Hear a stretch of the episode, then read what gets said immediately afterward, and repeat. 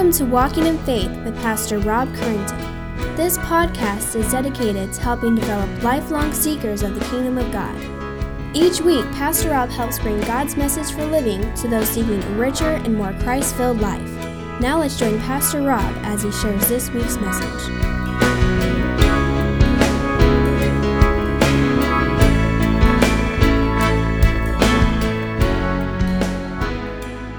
So, as we come this morning to submit to you, to proclaim your greatness, that we also, Lord, would submit to your work in our lives, that we may be men and women of you. And we thank you, Lord, for calling us, for choosing us, to bringing us to yourselves, Lord, that you may be glorified. And we pray that you would be so this morning as we celebrate your presence and express our love to you in varied ways. In your name we pray.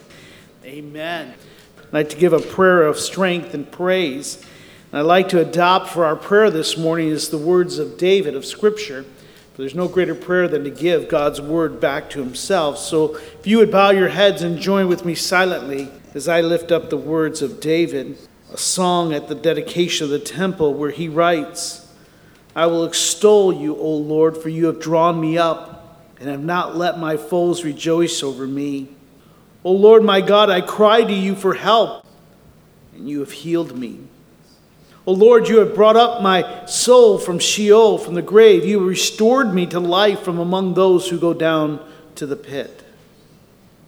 Sing praises to the Lord, you, O his saints, and give thanks to his holy name. For his anger is but for a moment, and his favor is for a lifetime. Weeping may tarry for the night, but joy comes with the morning.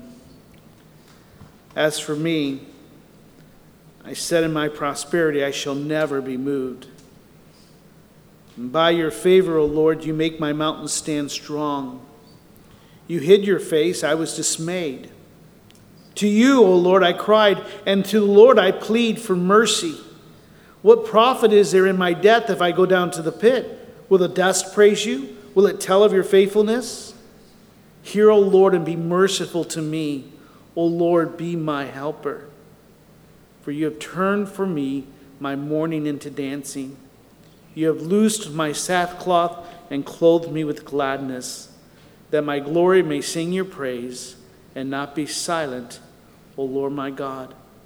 I will give you thanks forever. We pray this in the name of Christ, who has accomplished this for us. And God's people said, Amen.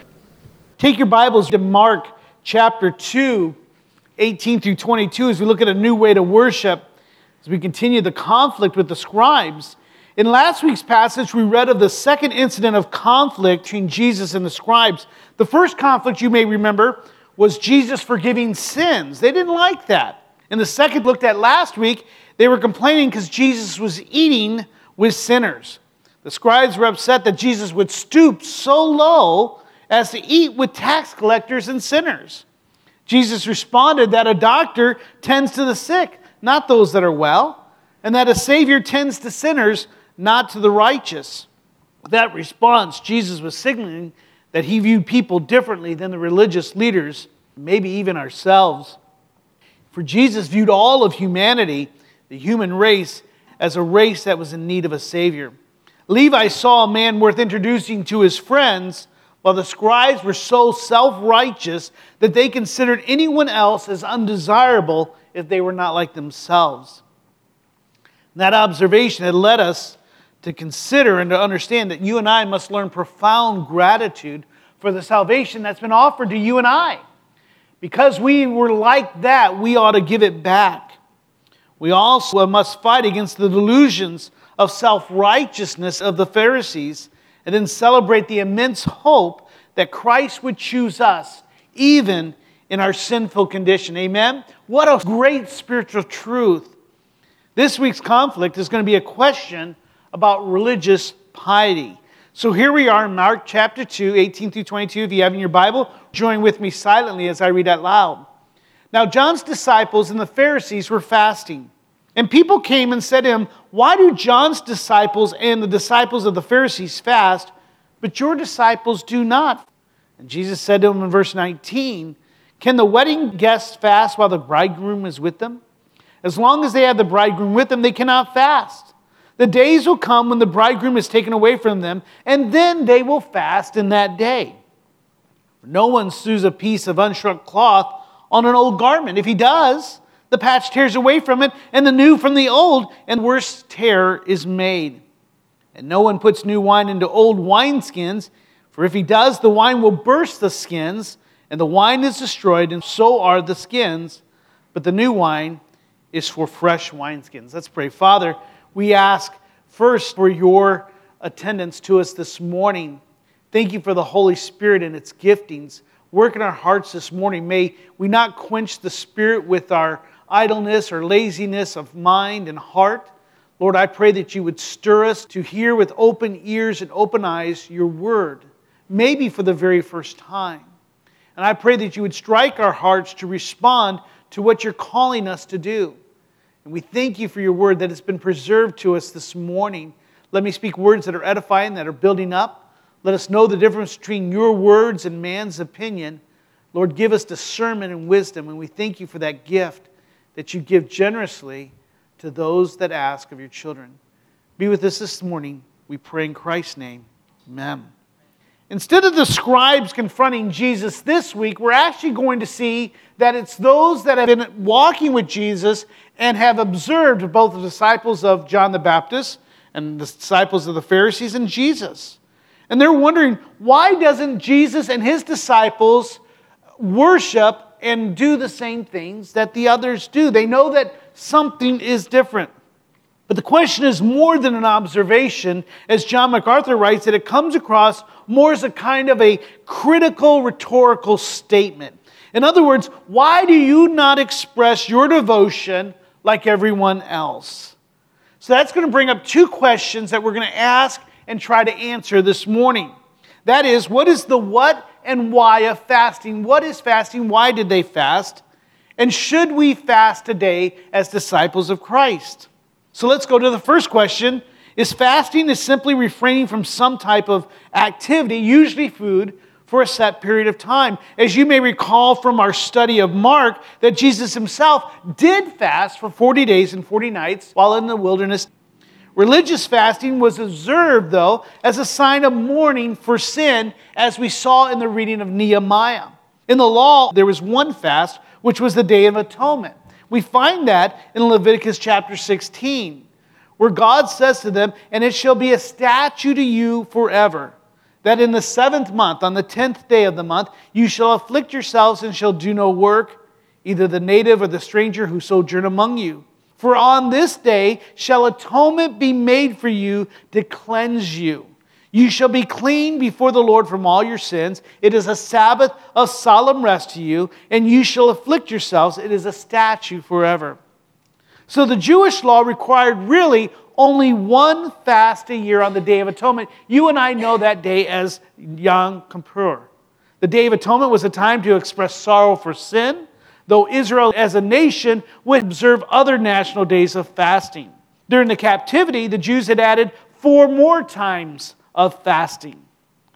Religious fasting was observed as a sign of mourning for sin with the goal to humble oneself before God, normally to hold off God's wrath in pleading from deliverance. In Scripture, we see that King David and Daniel and Nehemiah observed special times of fasting. David, when his son was sick, Daniel, in contemplating Israel's sin against God, and Nehemiah, as we read earlier, for those that were returning to Jerusalem from the captivity. By the time of the New Testament, as we reach here in Mark, the stricter Pharisees who had came into power after the captivity would fast up to twice a week on Mondays and Thursdays as a sign of their piety and religious devotion. However, as Luke tells us, their fasting of itself was hypocritical. In Luke chapter 18, 11, and 12, we see the attitude of the Pharisees in their fasting when Jesus writes or speaks of them in Luke, he says, The Pharisee is standing by himself, prayed, God, I thank you that I'm not like other men, extortioners, unjust, adulterers, or even like this tax collector. It's interesting, just as a side note, this is free, is that usually when we compare ourselves to others, we never compare ourselves to the Mother Teresa's. We never compare ourselves to the people that are good and people who do high things, is it? we always compare ourselves to more of a lower one to make ourselves higher. He says, I fast twice a week. I give tithes of all that I get. So even in their religious devotion and their signs of piety, it exhibited their self righteousness and their arrogant attitude. So when they asked, Why don't you fast? it really was a good question. This was a sign that all disciples and religious leaders did. Why are you not doing this, Jesus? I think it's a good question. Many of the questions that have arisen from these conflicts have been very good questions. To them, fasting was just a simple part of their worship. It was regular, it was expected. It was one of the ways they showed piety. They were devoted to religious works. And again, we have to put ourselves in their shoes, so to speak. They were on the other side of redemption. You and I stand on this side of the cross, they stood on the other. So it looked different for them. You see, they were still waiting for their Messiah, though an anointed one, who would come to deliver them. The people wanted to be ready, and fasting was showed a renewal of commitment and preparation. And that's who John the Baptist's disciples were. Remember in Mark, it says, Repent, repent. And in the Pharisees, even so, they were looking for that time that they would be delivered from the curses. That's why you find both the disciples of John the Baptist and the Pharisees fastings. They were preparing their hearts for the anointed one. They were under the oppressing realms of both Rome and King Herod, who they hated. So when they asked, Why don't you fast? they are in essence asking, Why are you not preparing yourself for deliverance? You're acting like nothing is wrong.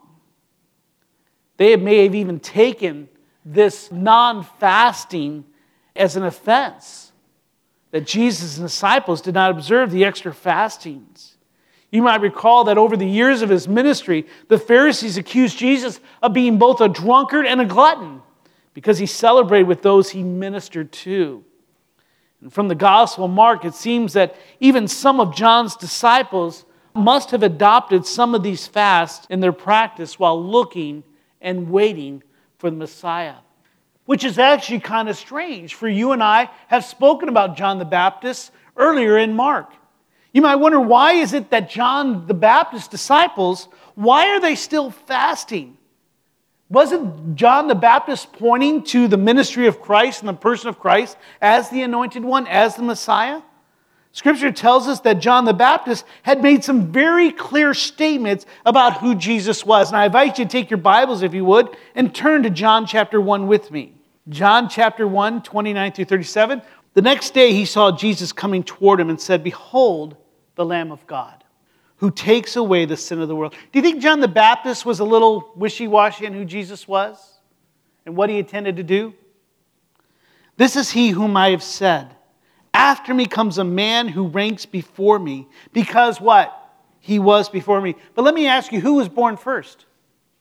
John the Baptist, at least by three to six months.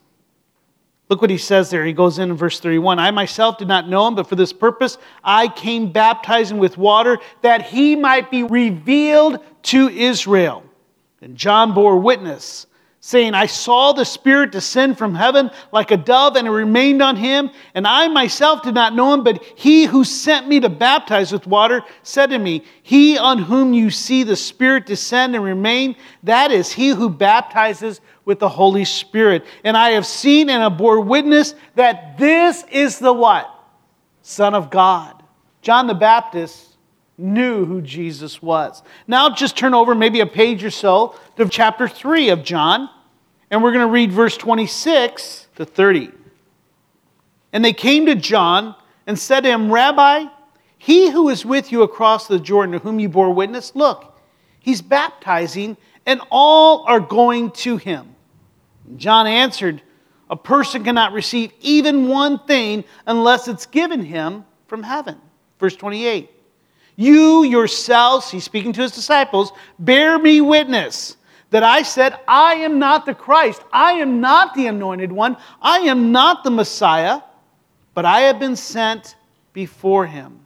The one who has the bride is the bridegroom. The friend of the bridegroom who stands and hears him rejoices greatly at the bridegroom's voice. Therefore, this joy is mine is now complete. And what does he say? His famous phrase He must increase, but I must what? Decrease. John knew who he was, but why are we here in John the Baptist's disciples? Now, John is in prison during this time, and all of a sudden they're continuing to act as if the, the anointed one is still not here. They're still fasting and preparing their hearts for the Messiah. Well, unfortunately, some of his disciples had joined Jesus while others continued to follow John's teaching. We know that John and Andrew, and most likely Peter, and James were followers of John the Baptist, as many others were. His disciples, speaking of uh, John the Baptist, had spread around the region, as we see in Acts chapter 18 and 19. Not even knowing about Jesus. If you want to take your Bibles, you can turn to Acts chapter 18 very quickly. For we see Apollos is found in Ephesus teaching. Now, a Jew named Apollos, a native of Alexandria, came to Ephesus. He was an eloquent man, competent in the scriptures. Chapter 18 of Acts, I'm in verse 25.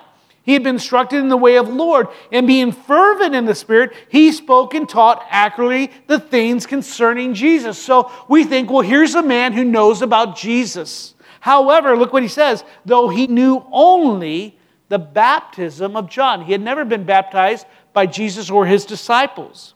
He began to speak boldly in the synagogue, but when Priscilla and Aquila heard him, they took him aside, and look at this, this is important, and explained to him the way of God more accurately.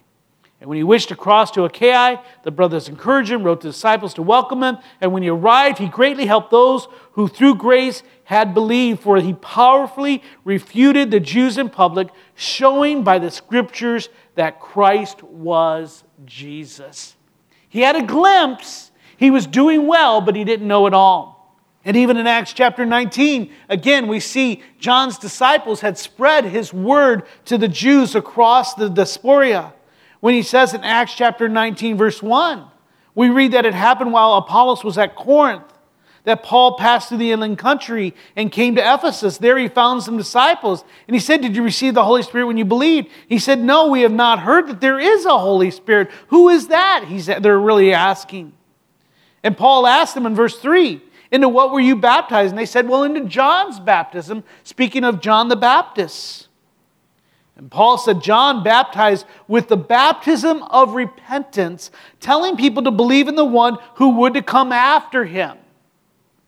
And Paul puts the fuller. That is, that person was Jesus. So the baptism and the ministry and the teaching of John the Baptist was I'm pointing you to the one who is the anointed one. Somehow the translation had missed. They either weren't there or they did not accept Jesus as that anointed one. On hearing this, they were baptized in the name of the Lord Jesus. And when Paul had laid hands on them, the Holy Spirit came on them and there were about 12 men in all. So even John the Baptist's disciples were still fasting, looking, and waiting for the anointed one, the Messiah. Even though John the Baptist was very clear. In Matthew, we see the story that there was a time that John the Baptist did have doubts. When he was in prison, he sent some of his disciples and asked Jesus, Are you the one? Was I mistaken? Jesus replied to him and said, Tell him what you've seen. And they come back and tell, and it seems that John is encouraged before his life is taken from him. But even through the preaching of John the Baptist, many were still waiting for the anointed one. But the only problem with their fasting, with their devotion, with their shows of piety, is that they were not aware that the anointed one, the Messiah, was in their midst. This was not a time of fasting and mourning and preparing your hearts for the coming. This was a time of feasting and rejoicing, for he was in their midst, walking with them, eating with them, talking with them, doing miracles and wonderful acts of works. Jesus answers them when he asks, Why didn't you not do like others do? He answers them in verses 19 and 20 back in Mark chapter 2, where Jesus said, Can the wedding guests fast while the bridegroom is with them? Remember the words of John the Baptist? As long as they have the bridegroom with them, they cannot fast. The days will come, though, when the bridegroom is taken away, and for them they will fast that day. See, Jesus is using everyday life illustrations of a wedding feast. A Jewish wedding celebration could take a week or more. It was a time of great rejoicing in which everyone would be involved. This illustration, Jesus is the bridegroom, is just as John the Baptist alluded to his disciples. He says, I'm not the main guy everyone's waiting for, he is. Jesus is the center of attraction. He has arrived. It's not a time of mourning, but it's a time of rejoicing. He's here. It's no longer waiting, preparing, and showing that we're ready for Him to come. He's trying to get across to them that one doesn't fast when he's joyful, when his heart is full, when he's in the company of the Messiah, the Christ, the anointed one. He's here. It's not appropriate to fast and be mournful during a wedding feast. We know those types of things. This comes from real life. Solomon does write in Ecclesiastes that there is a time to weep, there is a time to laugh, there is a time to mourn, and there's a time to dance. And the coming of the kingdom of God that Jesus came preaching, repent, for the kingdom of God is at hand, is a time of rejoicing. Amen? Time, it brings celebration and not mourning to the house of Israel. They were to celebrate Jesus' ministry and message rather than critiquing it and breaking it apart and saying that it doesn't match what we're doing. And sadly, many were blinded who Jesus was and his offer, of the kingdom. See, they wanted to take the teachings and ministry of Jesus and, like a cloth, just take it, put it up, and just put it on top of what they were already doing. However, the time of celebration, as Jesus said, will be interrupted, as he predicts in verse 20, when he says, The days will come when the bridegroom is taken away and then they will fast in that day. So, this is a time of rejoicing. There will be another time of mourning, as this refers to a sudden removal or being snatched away violently. This is an obvious reference to the time when Jesus is captured in his crucifixion. He says, Then at that time we'll fast. And as we go through the Holy Week, as we read the last chapters of Jesus' last week there, we see that they will. They will scatter. They will be mourning. They will be afraid. They will begin to fast again. But until that time, it's a time of rejoicing, it's a time of feasting, it is a time of celebration. The appropriate time for mourning was going to be at the crucifixion of Jesus, not at his coming and his appearing. In verses 21 through 22, now Jesus wants to cement what he's trying to say here. Jesus is going to use two parables to emphasize why it is a time of celebration. Look at that in Mark chapter 2. Look at verse 21 once again. He says, No one sews a piece of unshrunk cloth on an old garment, for if he does, the patch tears away from it, the new from the old, and a worse tear then is made. And the same way, my words, and now reading scripture, he says, No one puts new wine into old wineskins. For if he does, the wine will burst the skins, and the wine is destroyed, and so are the skins. But new wine is for fresh wineskins. Again, Jesus is taking from everyday life by referring to a, a new patch on old clothes and new wine in old wineskins. Now, the first one is very easy for us to understand, as one would have to pre shrunk a piece of cloth before sewing it onto a used piece of clothing. If not, when they washed it, the patch would begin to shrink, would then start tearing away at the stitches that were being pulled from that. I don't think in this day we patch. Anyone here remember the days when you would patch your clothes? That was fun. We would tear it and we would put patches on all the time. But you had to always wash it or buy it pre shrunk. Nowadays, you just buy your pants with patches and tears and things of that nature. Different generation. So he's just telling something that they would understand. The second one, though, is a little hard to understand. And I'll have to admit that there have been many times I've had a hard time understanding it because I've heard this taught really weird ways. A lot of times people have used this to talk about new ways of showing drama instead of preaching, or ways in which uh, contemporary music is better than old hymns. And, and trying to take this and put it on that it's been very confusing to me. It's a little bit harder to understand since we usually don't see animal skins or use animal skins to drink from. At least the times I've been to your homes, none of you have handed me a goat skin and say, Here, take a drag.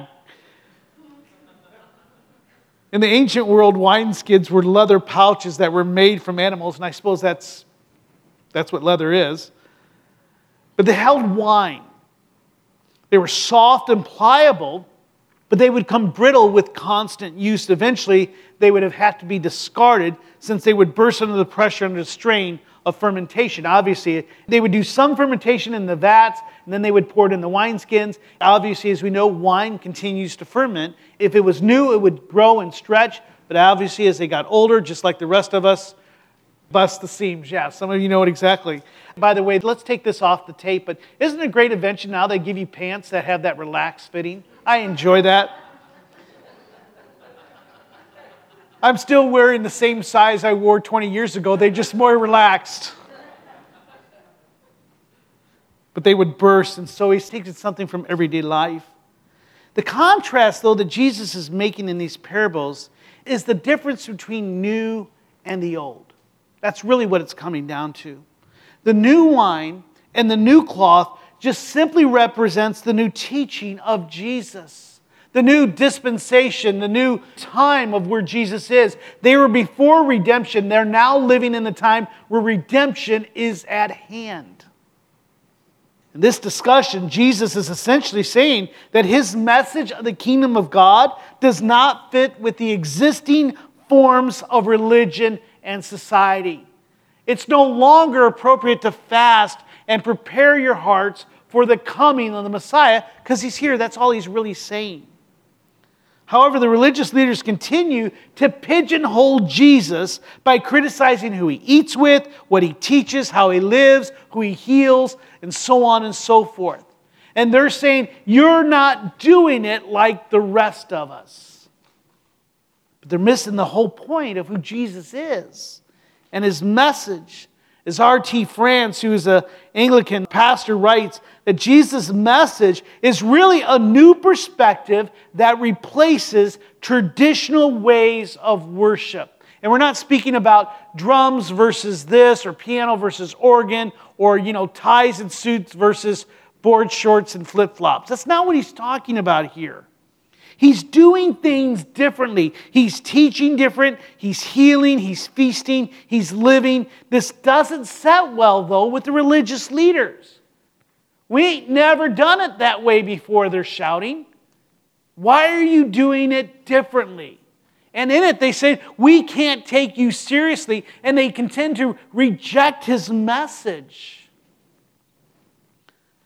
However, worship in the kingdom of God cannot be confined to the old forms or the old way of worship, the old way of showing piety, the way of, of looking for Christ or worshiping God. The wedding, the new wine, the new garments are all symbols of the new age that Jesus brings as the Messiah. Things are about to change, he's saying.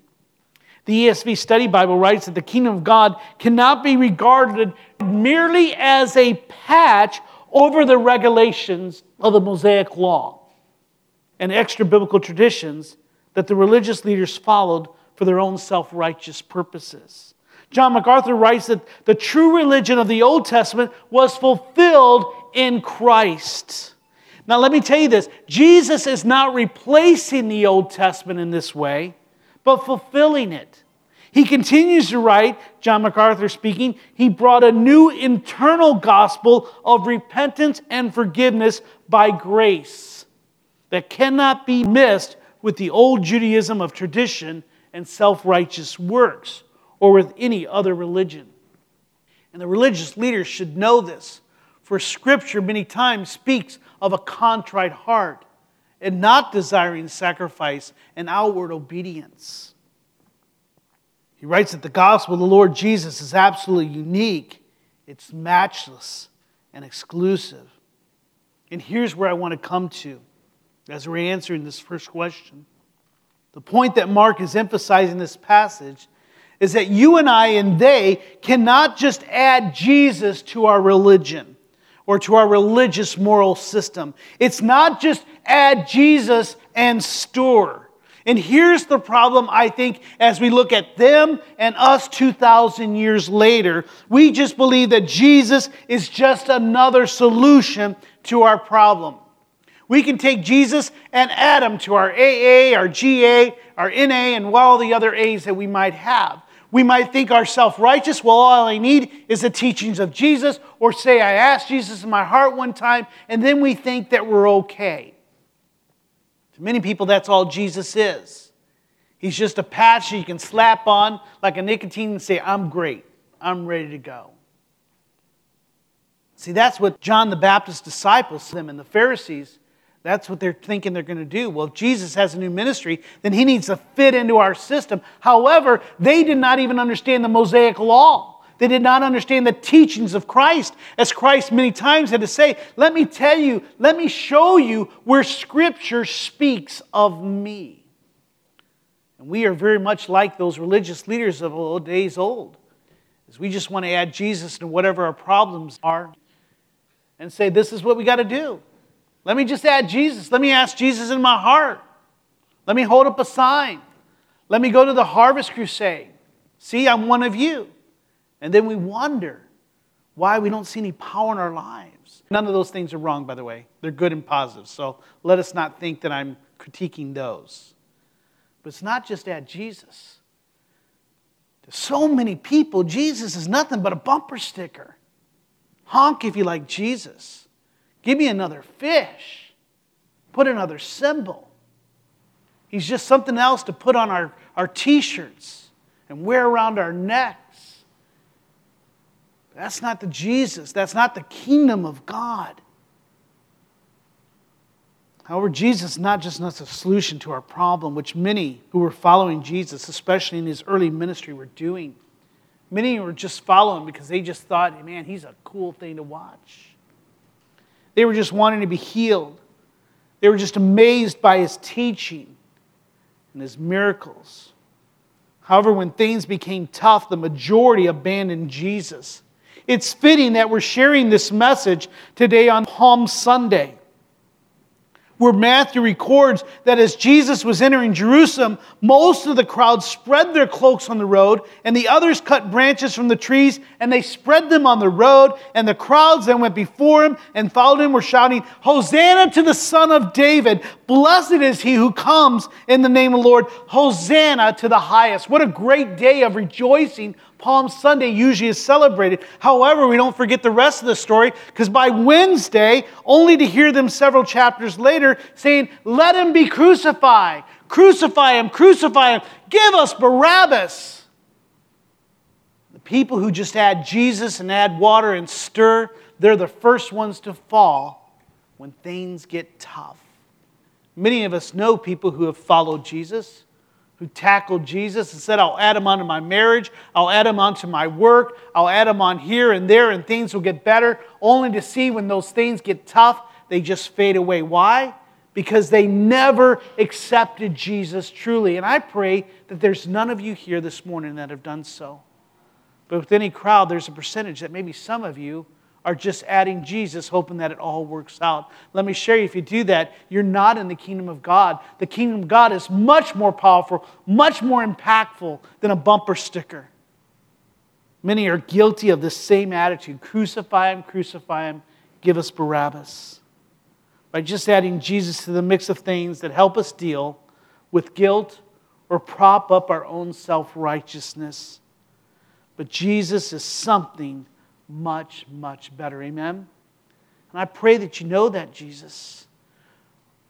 It's not a time of, of, of fasting and mourning and waiting for a Messiah or waiting for one who can save us, one who can take away our guilt, one who can cover our shame. For it's been done.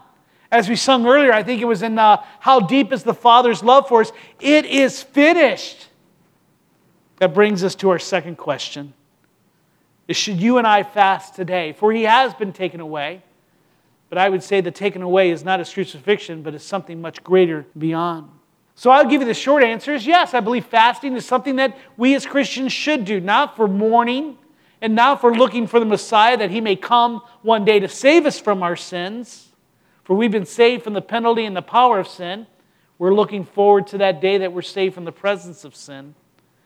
And may he come soon to do so. But fasting is a very neglected and forsaken, forgotten spiritual discipline. And as you can see from me, it's one that I probably have forsaken more so than the others. See, fasting for spiritual purposes communicates an earnestness and intensity for God. It gives physical expression to a spiritual hunger. Taste and see that God is good. Some of you got your one mouthful and that's all you've needed. But let me tell you, we shouldn't. If there's any binge eating that we should be doing, it's on the goodness of God. Fasting can be for a spiritual renewal, for guidance, for healing, for the resolution of problems, for special grace to handle difficult situations. It's an opportunity for you and I to ask the Holy Spirit to clarify His leadings and His objectives. It's enabling us to pray more specifically and strategically. So, should we fast? I believe we should. Through fasting and prayer, we humble ourselves before God so the Holy Spirit will stir our souls and awaken our churches. Not that we may look for Him to come one day to take all these things away, but that we recognize that He has and we're yearning for Him to come back. I want to give you five reasons very quickly to fast. Word fasting is a cry for God's mercy. And you and I need that. Fasting is a cry for God's mercy fasting is an expression of sadness. Is it appropriate to fast now that Christ has come and the kingdom of God is in? Yes, it is. For we still are living in a world of sin. Our loved ones have rejected Jesus. Others have rejected Jesus, and we pray for them. So it's a cry for God's mercy, it's an expression of sadness. Thirdly, it's a plea for God's intervention. And we need that even more so today. It's a longing for understanding of God's word and God's purposes in life. And then, fifthly, it's a preparation for battle. For in this world, you and I daily battle sin. And I don't know about you, but I get weary of it. The presence of sin weighs heavily on me bodily, spiritually, and emotionally. Is anyone else feeling the same way? Do I stand alone? I think not. And so we fast till that day. The Bible tells us in Titus 2:11 through 13, one of my favorite verses. I would encourage you, write this in your notes so you can underline it later. It says, For the grace of God has appeared. Amen? He has, bringing salvation for all people training us to renounce ungodliness and worldly passions to live self-controlled. And that's what fasting is. It's a time of self-control and to live upright and godly lives in this present age waiting for our blessed hope the appearing of the glory of our great god and savior jesus christ. He has not been taken away from us this time for he has gone willingly to the Father, where he serves as our high priest and our advocate and the seal of our treasure. And so there will be a day when he will return and deliver us from this presence of sin. Until that day, let us develop the discipline of fasting. I encourage you, would you join me on Friday? Fast one meal, breakfast, lunch, or dinner. For many are just adding Jesus and stirring water. We need to share with them He's here and He's coming again. Amen? Every head bow, every head closed. Let's take a moment to pause, to pray, to consider, and to respond to what's God shared with you this morning. I trust that the Holy Spirit is much wiser and more discerning than I. He knows what your heart needed this morning. And so, for practical applications, the Holy Spirit will share with you how you should respond this morning. For some of you, you need to quit adding Jesus to the mix and just become a wholehearted follower of Him. Some of you may need to get to the point where you bring in a spiritual discipline of fasting, of praying, and desiring God. For others, you may need to call on Him for the very first time. Whatever it may be, would you turn to Him and say, Father, send your Spirit, guide me, direct me, let me respond in the way He's called us to. Father, you are the Almighty God, and you sent your Son so that he may bring the kingdom of God and may arrive on earth with all power, with all glory, and the display of your greatness, and with that, fulfilling the law for us, doing what we could not do. So, Father, we do repent of those times in which we just add Jesus to what we're doing, to our works of self righteousness. We confess that as sin, and we turn towards you and trust only that you find favor in the works of Christ, that he accomplished what you required. And we accept that as a free gift. And so, Father, with that, Lord, I pray that you develop in us a desire, a passion to fast, not to prove how much we love you, to prove to others how strong or how highest we are, but to be a yearning of our own heart for that deliverance of the presence of sin, for your coming, for your judgment that awaits those that are children of wrath, and the reward for those that have been faithful stewards. We pray for that this morning. In the name of your Son, who makes it all possible for us. Amen. We hope you have enjoyed this week's Walking in Faith podcast. We encourage you to share this podcast with others in order to help spread God's message to all those in need. If you have any questions or comments, we would love to hear from you. Email us at walkinginfaith at orangevilla.org. You can help us spread this podcast by writing a review at iTunes, and don't forget to visit us online at orangevilla.org. There you will find more information about our ministry, as well as share your thoughts, submit prayer requests, and find out how you can help others to grow in God's love. Until next week, may God bless you in everything you do.